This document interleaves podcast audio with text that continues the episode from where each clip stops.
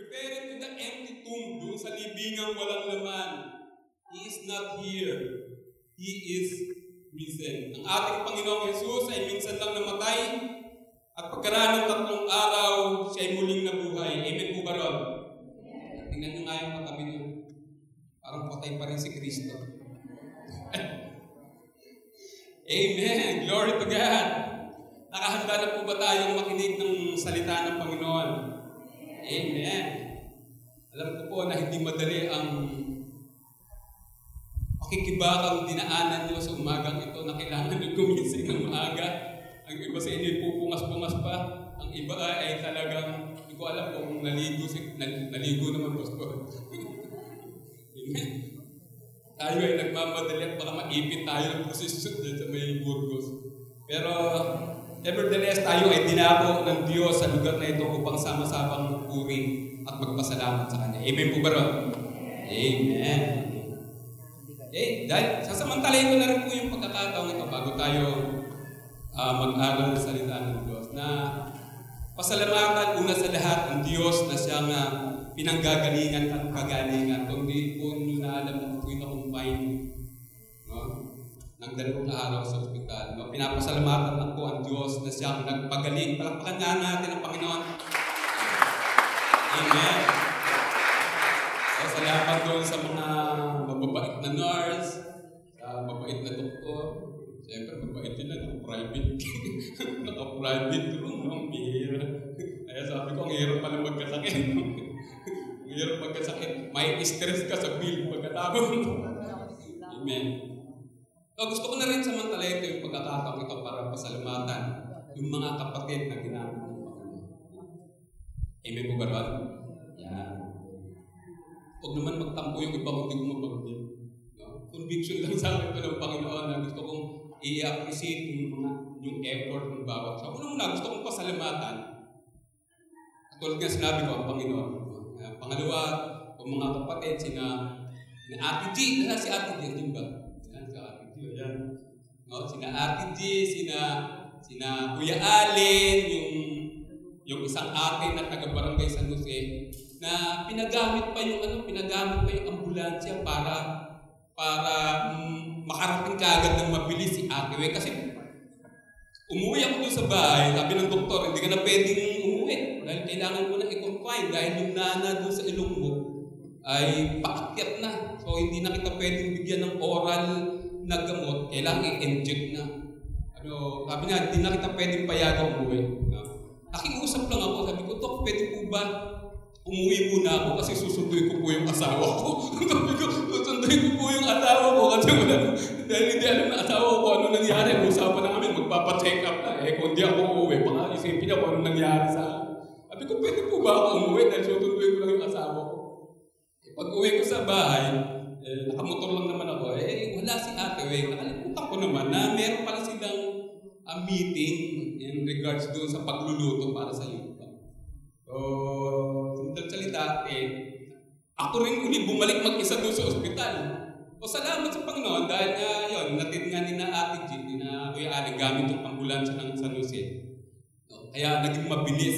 No? Hindi ko alam kung sino yung humiga doon sa sa, sa stretcher para magmukhang may pasahero, may pasyente. No? Amen. So, Salamat sa Panginoon. Salamat sa ating Pastor Manny ano, at saka si Pastor Kalor na bagamat alam natin na maraming mga ginagawa na sa busy itong mga pastor natin, uh, sila Pastor Pato, sa busy, ay nagkaroon pa rin ng pagkakataon na dalawin ako dun sa ospital.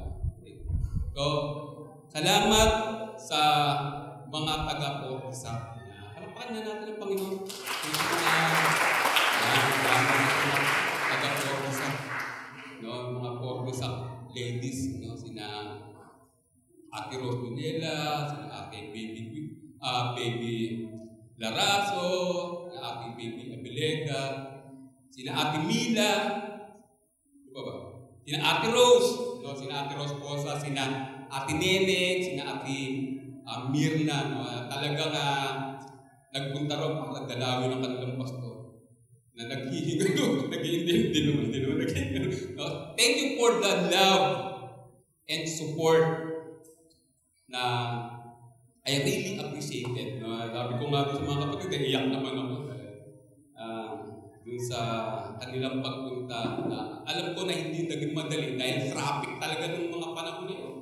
Ang mga oras ay traffic, hindi ko alam kung paano sila nakauwi. Eh yung iba mga senior citizen na, pakikipaghabulan ngayon yun sa jeep. Sabi ko sana makasakay ng maaga ng mga to. Eh, salamat doon sa mga kapatid na yun. Tapos, uh, Salamat doon din sa kasamahan ko sa trabaho, favor ng Lord, dahil siya na yung nag-askaso ng PhilHealth ko, dinala na lang doon sa ospital. Kaya hindi ko na kailangan pumunta si Ate Weng sa trabaho ko sa Goya para asikasuhin dahil sa kong katrabaho. Siya na yung nag-usap, inasikaso niya yung PhilHealth. Okay? So, salamat din sa inyo, mga sa lahat, sa lahat ng mga nag, nag-message, nag-text, tumawag, at uh, nangamusta, nagparating ng kanilang uh, concern kay, kay Pastor Arnold. Salamat sa inyo. Bahala na ang Diyos kung dumating sa inyo. Amen? Palakpakan nga natin ang Panginoon. Amen. Bahala na sa Lord ang may magandihan no, sa lahat ng mga uh, mabubuting bagay na ginawa niyo sa akin. Nakikita naman ng Panginoon. Amen. Nakahanda na po ba tayo mag-aral ng salita ng Diyos? Amen. Parang Biyernes Santo, Panginoon. Amen. So ang ating pag-aaral sa sa umaga ito ay pupunin natin sa Ebanghelyo ni San Juan, John chapter 20, verse 11, 11 to 18. Ebanghelyo ni San Juan, Kabanatang 20, ang pagbasa ay mag-uumpisa sa talatang 11 hanggang 12. But Mary stood outside the tomb crying. As she wept, she bent over to look into the tomb and saw two angels in white, seated where Jesus' body had been, one at the head and the other at the. They asked her, Woman, why are you crying? They have taken my Lord away, he said and I don't know where they have put him. At this, she turned around and saw Jesus standing there, but she did not realize that it was Jesus. Verse 15. Woman said, Why are you crying? Who is it you are looking for? Thinking he was the gardener, he said, Sir, if you have carried him away, Tell me where you have put him, and I will get him. Jesus said to her, Mary. He turned toward him and cried out in Aramaic, Rabboni, which means teacher. Jesus said, Do not hold on to me, for I have not yet returned to the Father. Go instead to my brothers and tell them, I am returning to my Father and your Father, to my God and your God. Verse 18. Mary Magdalene went to the disciple with the news, I have seen the Lord. And she told them that he has he had said this things Glory. No, pagpalain, iwalhatiin ang salita ng ating Panginoon sa The story of Mary Magdalene meeting Jesus at the empty tomb is found only in John's Gospel. No? Kung ating tutunghayan ang kwento ni Mary, ni Mary Magdalene ay dito lang natin makikita sa John's Gospel, sa Panginoon ni San. Sa aking palagay, ang bagay na ito ay personal na naikwento ni Maria Magdalena kay Juan, kaya ito yung kanyang isinulat. Ito ay kwento ng isang babaeng nagmamahal at lubhang nagdadalang happy sa pagpanaw ng kanyang sa ngayon ay nakatayo sa isang libingang walang laman. Lubhang nag-aalala kung saan napunta ang bangkay ng kanyang Panginoon. At pagdamay si Jesus ay nagpakita kay Maria Magdalena, subalit hindi niya ito nakilala. Nang magpakilala si Jesus, kanya itong niyakap sa paa, na pa kailangan siyang sabihan ni Jesus na siya'y huwag-hawakan dahil hindi pa siya nakakabalik sa amin. At sa huli, this mourner, kung, kung babae nagdadalang batik na to, kung babae umiiyak na to, this mourner turned into a missionary, running, telling the others what she had just seen and heard. So sa umaga nito, kikilalanin natin, sikapan natin kilalanin, sino ba itong si Maria Magdalena? Mary Magdalene came from the village of Magdala in the shore of the Sea of Galilee. She was one of the group of women who became follower of Christ during his earthly ministry. Siya kasama ang mga kababaihan ay sumusunod kina Jesus at sa mga apostol kahit saan sila pumunta. Sila ay tumutulong kay Jesus at sa mga apostol kahit sa anong paraan na kaya nila. We are also told that Jesus cast seven demons.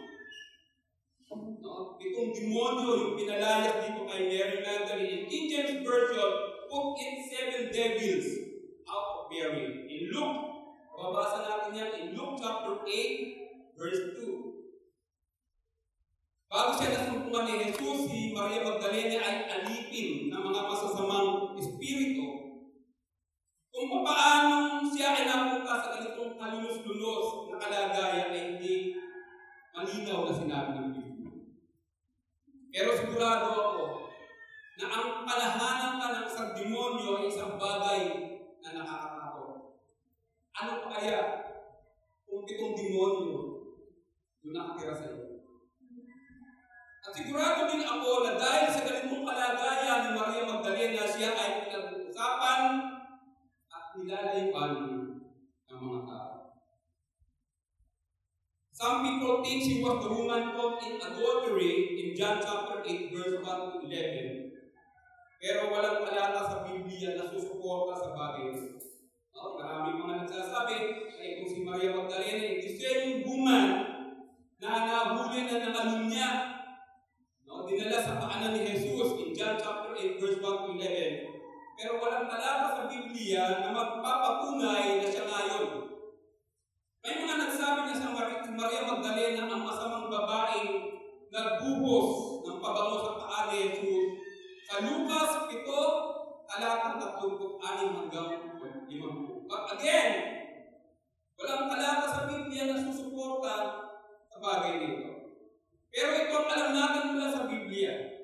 Nang siya'y pinalaya ni Kristo, siya ay naging malaya sa anumang masasamang hilig at nasa na matagal na gumagapos at nagpapahirap sa kanya. Mary Magdalene is a living proof that those whom the Son set free are free indeed. Yung, talag, yung pinalaya ng aking Panginoong Yesus ay tunay na malaya.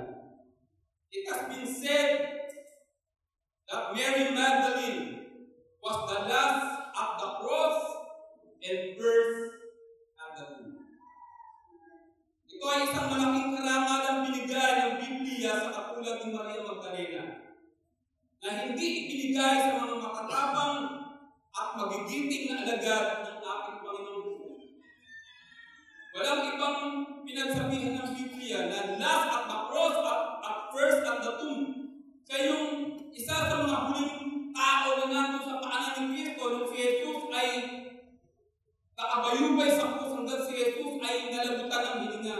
Isa si Maria Magdalena sa mga grupo ng kababaihan along with John kasama si Mary Magdalene doon sa mga babae nandoon sa huling sandali ng buhay ng ating Panginoon. At ngayon, siya yung una na nandun sa libingan ng ating Panginoon.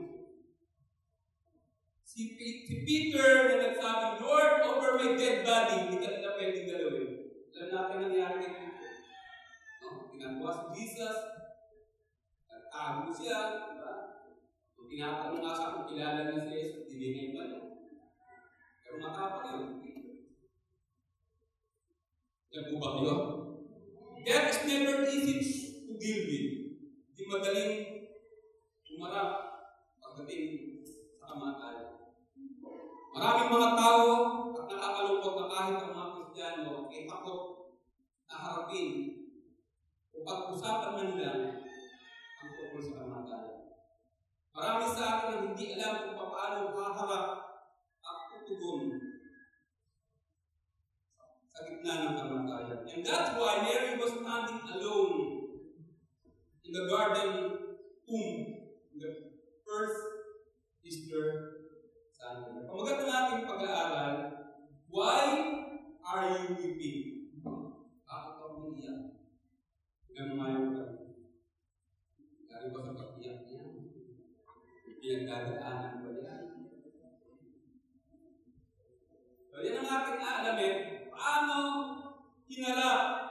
Maria Magdalena isa sa pinakamahirap na yugto ng kanyang buhay. Unang bagay na gusto kong makita natin in from verse 11 to 13, But Mary stood outside the tomb crying. As she went, she bent over to look into the tomb and saw two angels in white seated where Jesus' body had been, one at the head and the other at the foot. They asked her, Woman, why are you crying? They have taken my Lord away, she said, and I don't know where they have took him.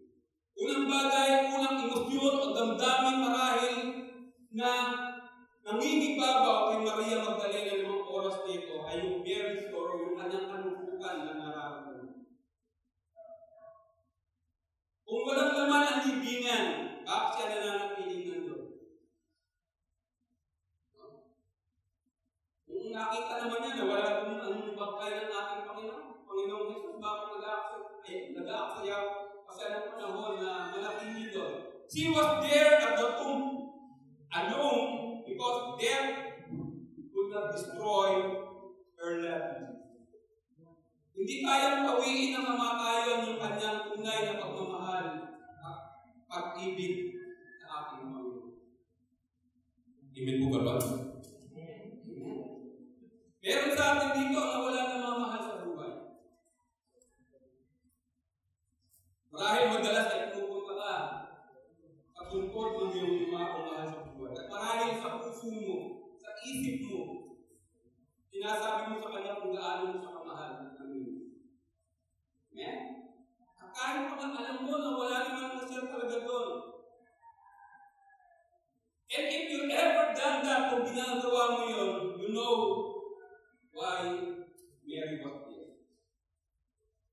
No? Palagay ko, maiintindihan mo kung bakit si Mary, in spite dun sa wala naman naman yung, yung libingan, na nandun pa rin siya, nananatiling nandun. Umiiyak, nananangis. Si Maria ay umiiyak dahil ang libingan ay walang laman. She is weeping over an empty tomb. Iniiyakan niya yung libingang walang laman. Sinasabi natin na ang, empty tomb o yung libingang walang laman is the greatest proof of the resurrection. And yet, si Mary, umiiyak dahil ang libingan ay walang laman. Kung ang libingang walang laman ay isang patunay na ang ating Panginoong Jesus ay muling nabuhay mula sa mga patay, paupangan po si Mary ay iniiyakan niya yung muling pagkabuhay ng Panginoon. Iisip ko, ay nakalimutan na ba ni Mary na sa pasimula pa lang, sinasabi na ni Jesus kasama niya sa aking Panginoong Jesus.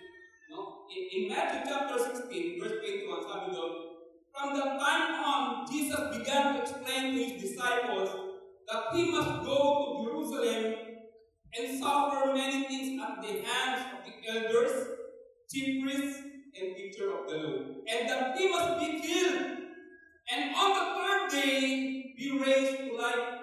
Noon pa man, sinasabi na sa kanila ni Jesus na ako'y papatayin at muling mapabuhay pagkaraan ng tatlong araw. And yet, Mary Magdalene was crying over the empty tomb. Siya ay umiiyak doon sa libingan wala naman. Siguro nakakalimutan ni Maria. Nakalimutan niya yung sinabi ni Jesus na siya muling mabubuhay pagkaraan ng tatlong araw. Andiyan po ba kayo? Amen. Ito ay nagpapatunay na ang ebidensya hindi sapat upang kumbinsihin ang sino man sa isang bagay. Maliban ang ebidensya ito ay samahan ng tamang pagkaunawa at bukas na puso. Doon lamang natin mararanasan ang tunay na pagbabago. Mary had all the right facts, but she still jumped to the wrong conclusion. Oh, nasaan na yung lahat ng patunay na nagsasabi na si Jesus ay muling mabubuhay yet, nagkaroon siya ng maling conclusion. Ang conclusion niya, ninakaw yung bangkay ni Jesus. We, we often do the same thing. Madalas ganun din tayo mga kapatid. Sa mga panahon na tayo ay nahanap sa mga bibigat na pagsubok sa buhay at mga trahedya hindi natin kaya ipaliwanag. Madalas tayo ay tumatamis at pinanghihinaan ng Diyos. Malibang tingnan natin ang mga pangyayaring ito in God's perspective, doon lamang natin mauunawaan ang lahat ng bagay. And consider this, mga kapatid. If Mary had gotten his wish, if Mary had gotten her wish na makita sa loob ng libingan ang bangkay ni Jesus, kung nangyari yung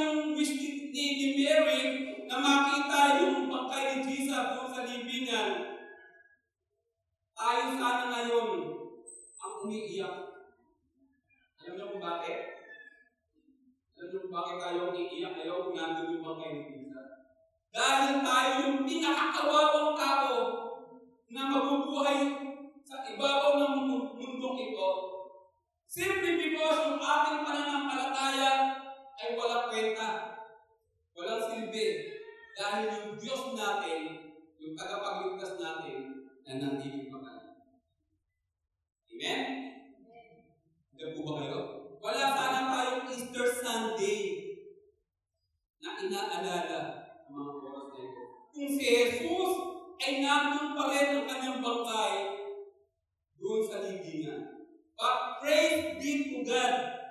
Purihin ang Panginoon dahil nung pumunta doon si Mary Magdalene, wala doon yung bangkay, isang patunay ng ating Panginoong Jesus ay nabuhay mula sa mga patay. Pagpakan na natin ang Panginoon. Hallelujah. Kahit nandun yung bangkay ni Jesus, wala sanang Easter Sunday. Tayo ay naalala. Wala muling pagkabuhay tayong uh, pagdiriwang sa mga oras nito. Pangalawa, Mary's love. In verse 14 to 15, at this, she turned around and saw Jesus standing there. But she did not realize that it was Jesus. Woman he said, Why are you crying? Who is it you are looking for? Thinking he was the gardener, he said, Sir, if you have carried him away, tell me where you have put him, and I will get. Bakit hindi nakilala ni Maria Magdalena ang Panginoon? Hindi sinabi ng Biblia kung bakit. Kung bakit hindi nakilala ni Mary Magdalene si Jesus, walang malinaw na sinabi ng Biblia. Amen po ba ron? Nandiyan po ba kayo? Pero may mga ilang sagot na maaaring pumasok sa ating isip. Kung bakit hindi nakilala ni Mary Magdalene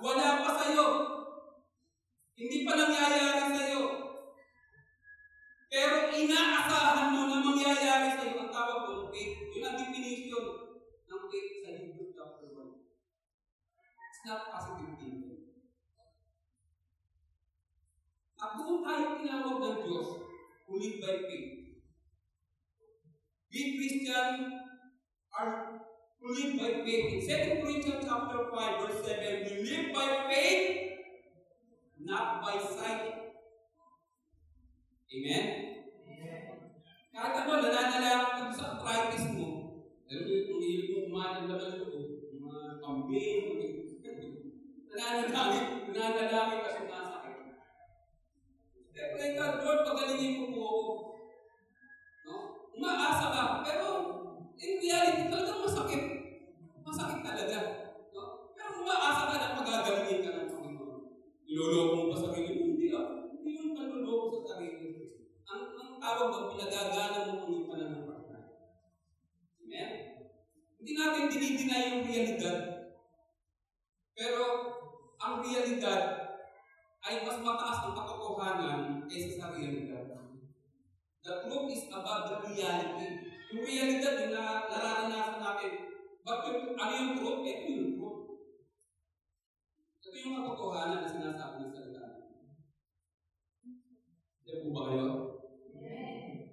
Pero ang pangunahing dahilan na tila ba kung bakit hindi nakilala ni Mary si Jesus, hindi, hindi dahil sa hindi na niya talaga inaasahan, hindi lang yun.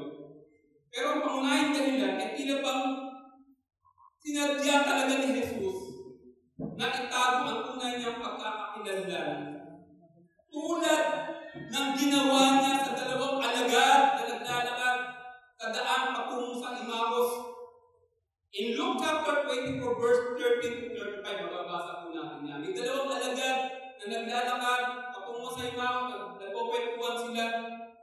And si Jesus na kasama, na sumabay siguro sa kanila para may kakwentuhan. Sumabay sa kanila naglalakad. Sabi ni Jesus, anong pinag-uusapan niyo? Sabi, sir, mukhang ikaw lang yata ang hindi nakakabalitan ng mga nangyari ng nagdaang araw. They are referring to the death of our Lord Jesus Christ. Eh, hindi nakilala ng dalawang alagad. Si Jesus. Kasabay nila. Kasabay nila naglalakad yun. Hindi naman nakamaskara siguro si Jesus. Hindi naman siya marami siguro nakadisguise. Pero hindi nila nakilala. Ayaw ni Jesus na makilala siya ng Maria sa una para turuan niya ito ng isang mahalagang katotohanan. Na siya ay laging kasama ni Maria kahit hindi siya nakikita ng kanyang mga mata. Yun yung isang bagay na tinuro ng ating Panginoon sa kay Mary Magdalene. Mary, kasama mo ako. Kahit hindi mo ako nakikita ng physical na mata, gusto kong maintindihan mo at maunawaan mo na kasama mo ko sa lahat ng oras. From this we learn that our Lord is often closest to us when we feel the most alone. Dapat na maunawaan natin na, na lagi natin kasama ang ating Panginoon, lalo higit sa mga panahon na pakiramdam mo lang. Many times we're going through a dark valley, we think God has abandoned us. But if only our eyes will be open, we would see the Lord walking with us every step of the way. Just because we don't see Him doesn't mean He is isn't there. Hindi dahil sa hindi mo nakikita ang Panginoon, hindi ito nangangahulugan, Hindi ito nangangahulugan na hindi ka niya sinasamahan. Every step of the way ng buhay natin ito, kasama natin ang Diyos. Amen. Sabi mo nga sa katabi mo, kasama natin ang Panginoon. Amen. Pansinin po ninyo yung tanong ni, ni Jesus kay Maria. Pansinin ninyo po. Ang tanong ni Jesus, sino ang hinahanap mo? Yun ang tanong ni Jesus kay Maria. Hindi tinanong ni Jesus si Maria, ano ang hinahanap mo? Ang tanong niya, sino ang hinahanap mo? Magkaiba po yun. Magkaiba po yung sino ang hinahanap mo kaysa dun sa ano ang hinahanap mo. Mary was looking for a what? Ang hinahanap ni Maria, yung ano? A dead body. Ano? Ang hinahanap ni Maria, yung bangkay ni Jesus. He was looking for something. But Jesus, but Jesus pointed her to someone. The answer to our deepest needs is not something, but someone. The Lord Jesus Christ. Ang hinahanap ni Maria nung umaga yun, yung bangkay ni Jesus. Pero piniruan ng ating Panginoon Jesus si Maria Magdalena, Mary, huwag mong hanapin yung bangkay. Ang hanapin mo, yung Panginoon mo. That is our deepest need. Our Lord Jesus Christ. Amen? Sa lahat ng bahagi ng ating buhay, sa lahat ng, ng level ng ating buhay, kailangan natin ang ating Panginoon. Hindi ko po alam kung gagawin ko kung ano yung hinahanap mo. Pero gusto kong sabihin sa iyo, ang kailangan mo hindi ano, hindi sino. Amen? Pangatlo, Mary's faith. In verse 16 hanggang 18, Jesus said to her, Mary, she turned toward him and cried out in Aramaic, Rabboni, which means teacher. Jesus said, Do not hold on to me, for I have not yet returned to the Father. Go instead to my brothers and tell them, I am returning to my Father and your Father, to my God and your God. Mary Magdalene went to the disciples with the news, I have seen the Lord. Nakita ko ang Panginoon. And she told them that he had said these things to her. Tinawag ni Jesus si Maria sa kanyang pangalan, Maria. Sabi ni Jesus. Think how much emotion. Tingnan natin yung damdamin na marahil ay biglang naramdaman ni Maria nung siya ay tinawag sa pangalan. Jesus.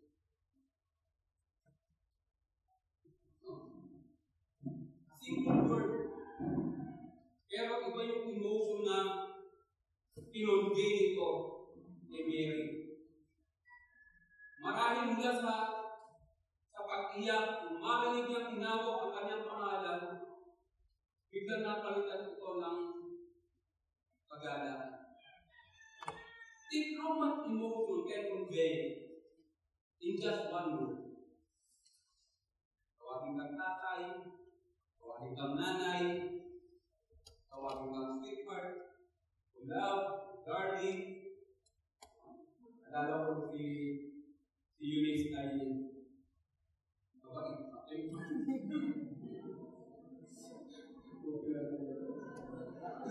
si Eunice ay medyo bata-bata pa. Malamig, malam, malamig sa akin ng mga niya sa ako, nag-usap kami, heart to heart. Mabuhat naman. Sabi sa ako, alam mo, masaya ako pag tinatawag mo. Ako." Hindi ko makakalimutan yun. Hindi ko alam na merong, sa sa isang simpleng salita, merong ganong damdamin na pwede mong maidulot kung sa sinasabi mo.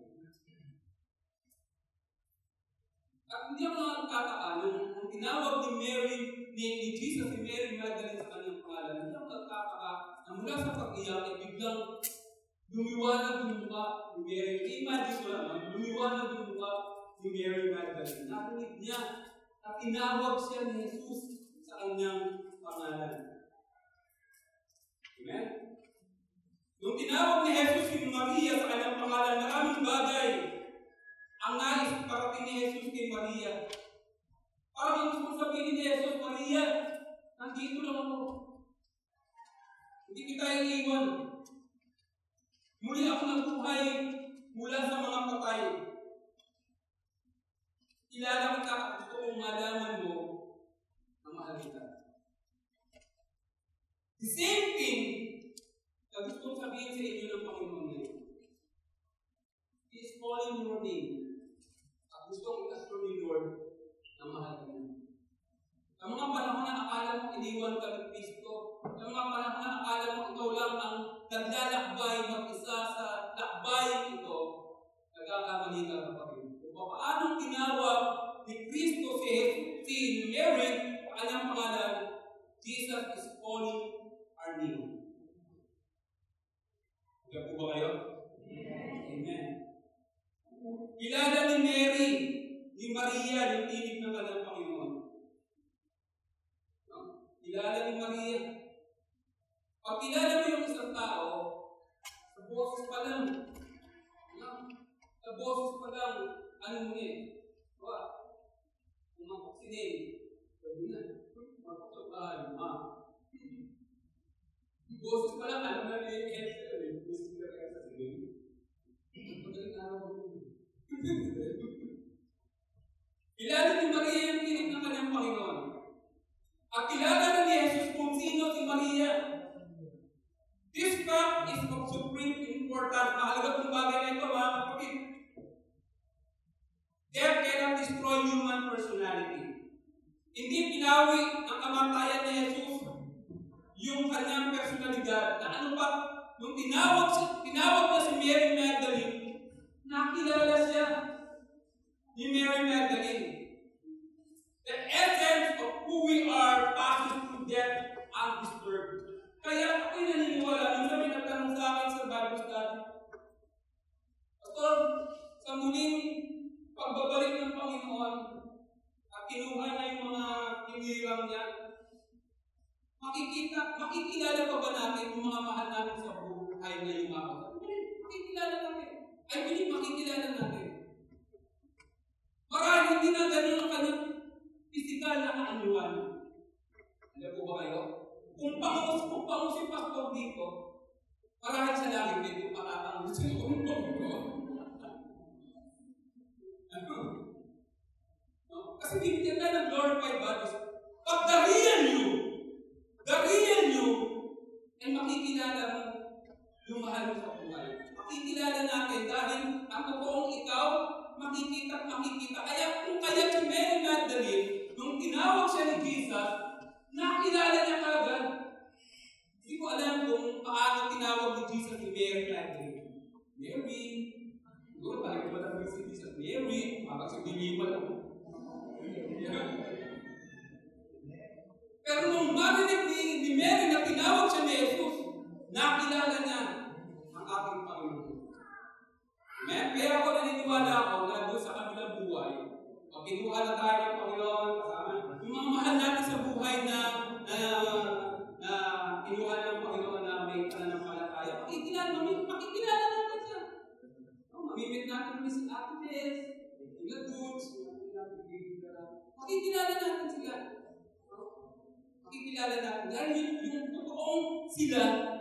ay magmamanifesto. Ano po ba kayo?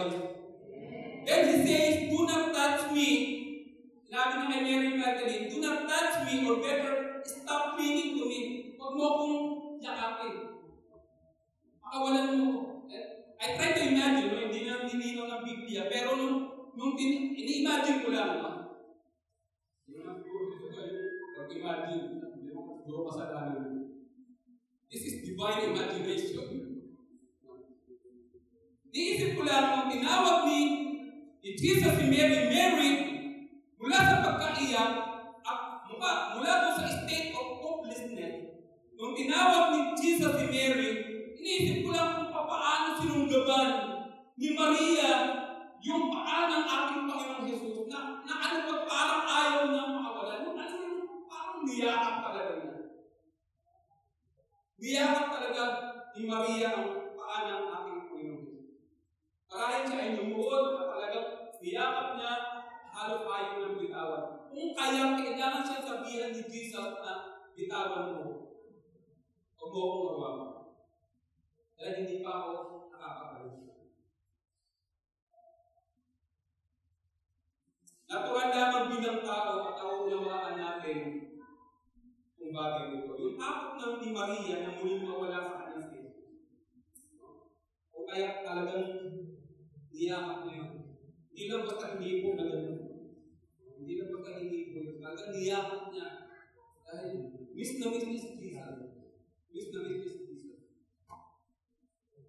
Bilang tao, maintindihan natin yung reaksyon ni Mary na ayaw niyang bitawan ang ating Panginoon Jesus. Para sa isip ni Mary, Lord, hindi na kita pakakawalan, hindi, hindi ka na mawawala sa akin. Maraming ganun ang nasa isip ni Mary in that time. Pero mga kapatid, hindi laging ganun. Hindi laging ganun. At kailangan makunawaan natin ito. Kailangan makunawaan ko ni Maria at kailangan makunawaan din natin. All of this life is letting go. Ang buhay na ito, may mga bagay tayong dapat bitawan. Ano man ito? Hindi ko alam. Bagay tayong dapat bitawan. But all of this life is a letting go. Walang forever. Hindi forever sa iyo yan. Hindi forever kasama mo yan. Kung kaya pag halimbawa, nawala ka ng mahal sa buhay, siyempre masakit yun. Pero kung makikita natin in God's perspective, Lord, thank you dahil pinahiram siya sa akin. Ang dalawang taon. Amen? Because all of this life is letting go. At yun ang gustong sabihin ni Jesus, kay Maria, Maria, alam ko na namimiss mo, alam ko kung gaano mo ako pero pwede ba bitawan mo ako? Dahil babalik ako sa aking ama. Nung nandito ako, kasama niyo ako, pinaparaphrase ko lang, I try to uh, i-pairanin yung aking uh, ano, para maintindihan natin. Nung nandito ako, kasama ako, limitado lang yung kaya kong gawin. Limitado lang yung presensya ko. Pero pag nakabalik ako sa Ama, lagi mo ako kasama dahil tutulungan yung Espiritu Santo. Amen? Nung, nung si Jesus ay nabubuhay, limited yung kanyang earthly ministry. O, kung saan lang siya napunta, nandun lang siya. Pero nung bumalik si Jesus sa langit, no? Binigay niya ang Holy Spirit, kahit saan dako nandun ang Panginoon. Naniniwala ba kayo na nandito ang Panginoon? Amen. Yung mga oras na ito, nandun din siya sa US. Nandun din siya sa China. Pero kung halimbawa, hindi nakabalik si Jesus doon. Dahil ayaw bitawag ni Mary. Limited yung pala. Nandun lang siya. Nandun lang siya sa Galilee. Sa Israel. Are you with me, church? Amen. All of this life is a letting go. A releasing of those things we hold there. Yung, yung pagbitaw mo sa mga bagay na pinakamamahal mo, pinakaiingatan mo. A giving up and letting go of loved ones that they might fulfill God's mission.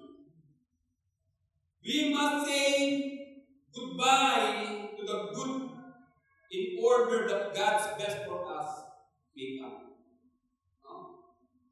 Dapat matutunan natin sabihin na, oh, let go na yan, yung mga bagay nito, para makamtan natin yung pinakamainam na ibibigay sa atin ng Panginoon. So in verse 18, Mary Magdalene went to the disciples with the news, I have seen the Lord. And she told them that he had said these things to her. The mourner had become a missionary. Tayo man ay tinawag din upang gawin ang ginawa ni Maria. To run and tell others about our risen Lord. Kung paano si Maria ay nandun ka ng kagalakan nung makita ang buhay ang ating Panginoong Yesus, tayo man ay tinatawag ng ating Panginoong Yesus sa ating pangalan. At ang dapat na maging tugon natin is to run. To run and tell others about Jesus. David Shedman tells of a Muslim in Africa, si David Shedman, who became a Christian sa Muslim na naninirahan sa bansang Africa na naging Kristiyano. When his friends asked him why he made that decision, tinanong siya ng mga kaibigan niya, ba, bakit ka nagpa, nagpa-convert, bakit ka naging nga naga, lumipat ng pananampalataya? He told them, ito sabi niya, Suppose you were going down a road. Suppose you were going down a road, sabi nung, nung uh, Muslim na naging Christian. Suppose you were going down a road and suddenly the road forked in two directions. Nagsama yung daan. And you didn't know which way to go. Hindi mo alam kung saan ka pupunta dahil magsama yung daan eh. Then you saw two men at the fork. One dead and one alive. Which one will you follow? Sino ang susundin mo sa kanila?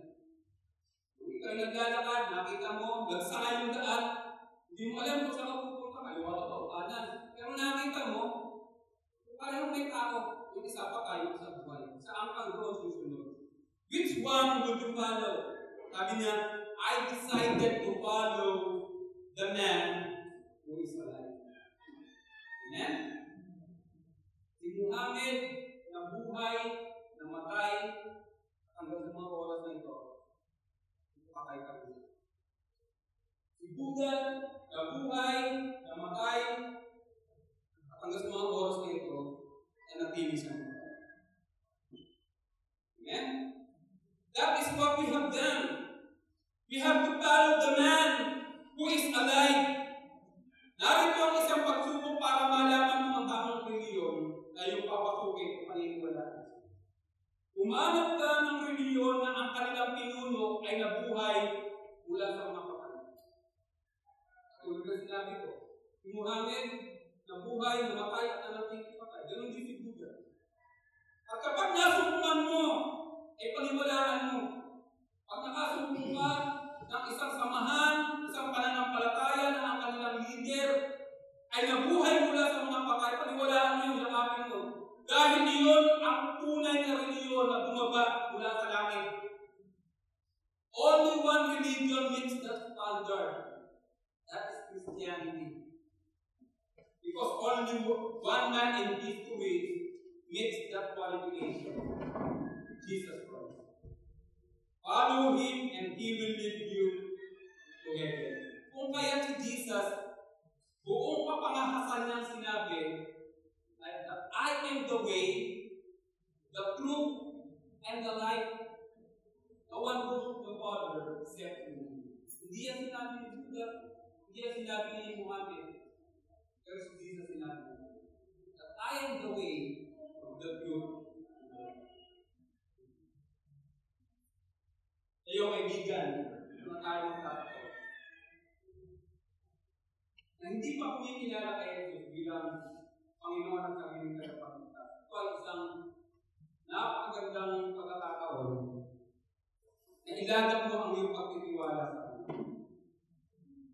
Kung nararamdaman mo na tinatawag ka ng Diyos, ay huwag mo nang pagmatigasin ang mundo. Kahalik, lumapit ka sa Kanya natin. Lumapit ka sa Kanya. Inaanyayahan kita na tumabay sa isang simpleng panalangin, isang panalangin na nakikita ko na makapagbabago ng buhay. No need to, to go in the front. Just in your faith. No? Uh, just in your faith. Alam ng Diyos yung laman ng puso. Alam ng Diyos kung sino ka. No? Pero nasa kapanyayahan sa isang panalangin, kung alam mo sa sarili mo na hindi mo pa talaga kinikilala si Jesus bilang iyong Diyos at Panginoon ng mundo. Can you do that? Let's all down our heads. Tayo nga lahat ay Hallelujah. Kaibigan, katulad ng sinabi ko, kung hindi mo pa nakikilala si Jesus bilang Panginoon at sariling tagapagligtas ng iyong buhay, this is the right opportunity. Ito ang tamang panahon, pagkakataon na kilalanin mo si Jesus bilang iyong Panginoon at sariling tagapagligtas. Sumabay ka sa isang simpleng panalangin ko. Panginoong Jesus, kinikilala mo po na ako ay makasalanan. Kinikilala mo po na ako'y maliligtas lamang sa pamamagitan ng iyong biyaya. Panginoong Yesus, kinikilala ko po na ikaw ang anak ng Diyos. Naniniwala po ako na ikaw'y namatay doon sa krus ng Kalbaryo para sa aking mga kasalanan. Salamat din, Panginoon, dahil kinuha mo ang kaparusahan na dapat sana ay sa akin. Ikaw ay namatay sa halip na ako sana. Naniniwala po ako na ikaw ay muling nabuhay mula sa mga patay pagkaraan ng tatlong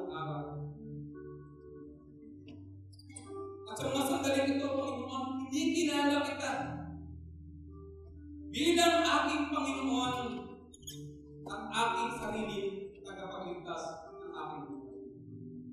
Jesus, tinatanggap ko ang buhay na walang hanggan na iyong kaloob sa akin.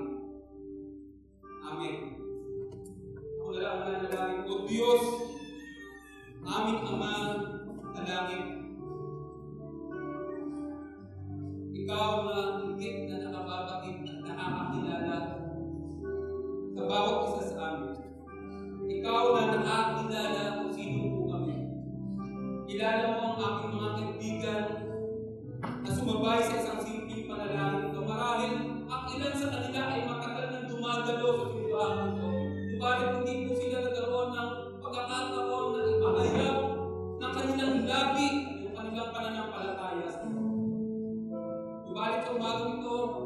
po'y sumabay na panalangin ito ng pagkilala at pagtanggap na nanggagaling sa kanilang puso. Lord, salamat po, O Diyos, dahil sinabi mo sa iyong salita ang kanilang pangalan ay isinulat mo sa aklat ng buhay. Ang aking dalangin, Ama, O Diyos, samahan mo sila in every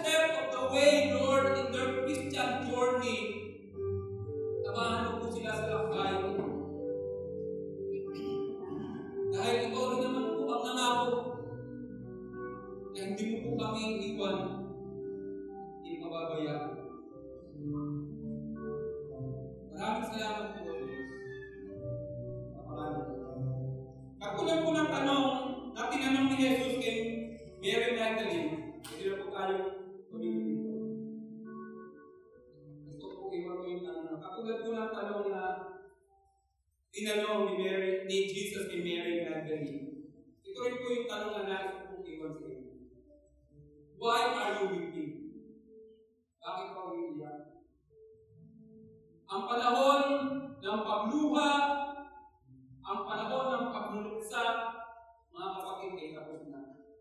Ito ang panahon para ipagsabi na ang mabuting balita na si Jesus ay buhay at nananatiling buhay magpakailan. Amen? Hallelujah! Hallelujah! Thank you, Lord. Glory to God. Glory to Christ Jesus. Magandang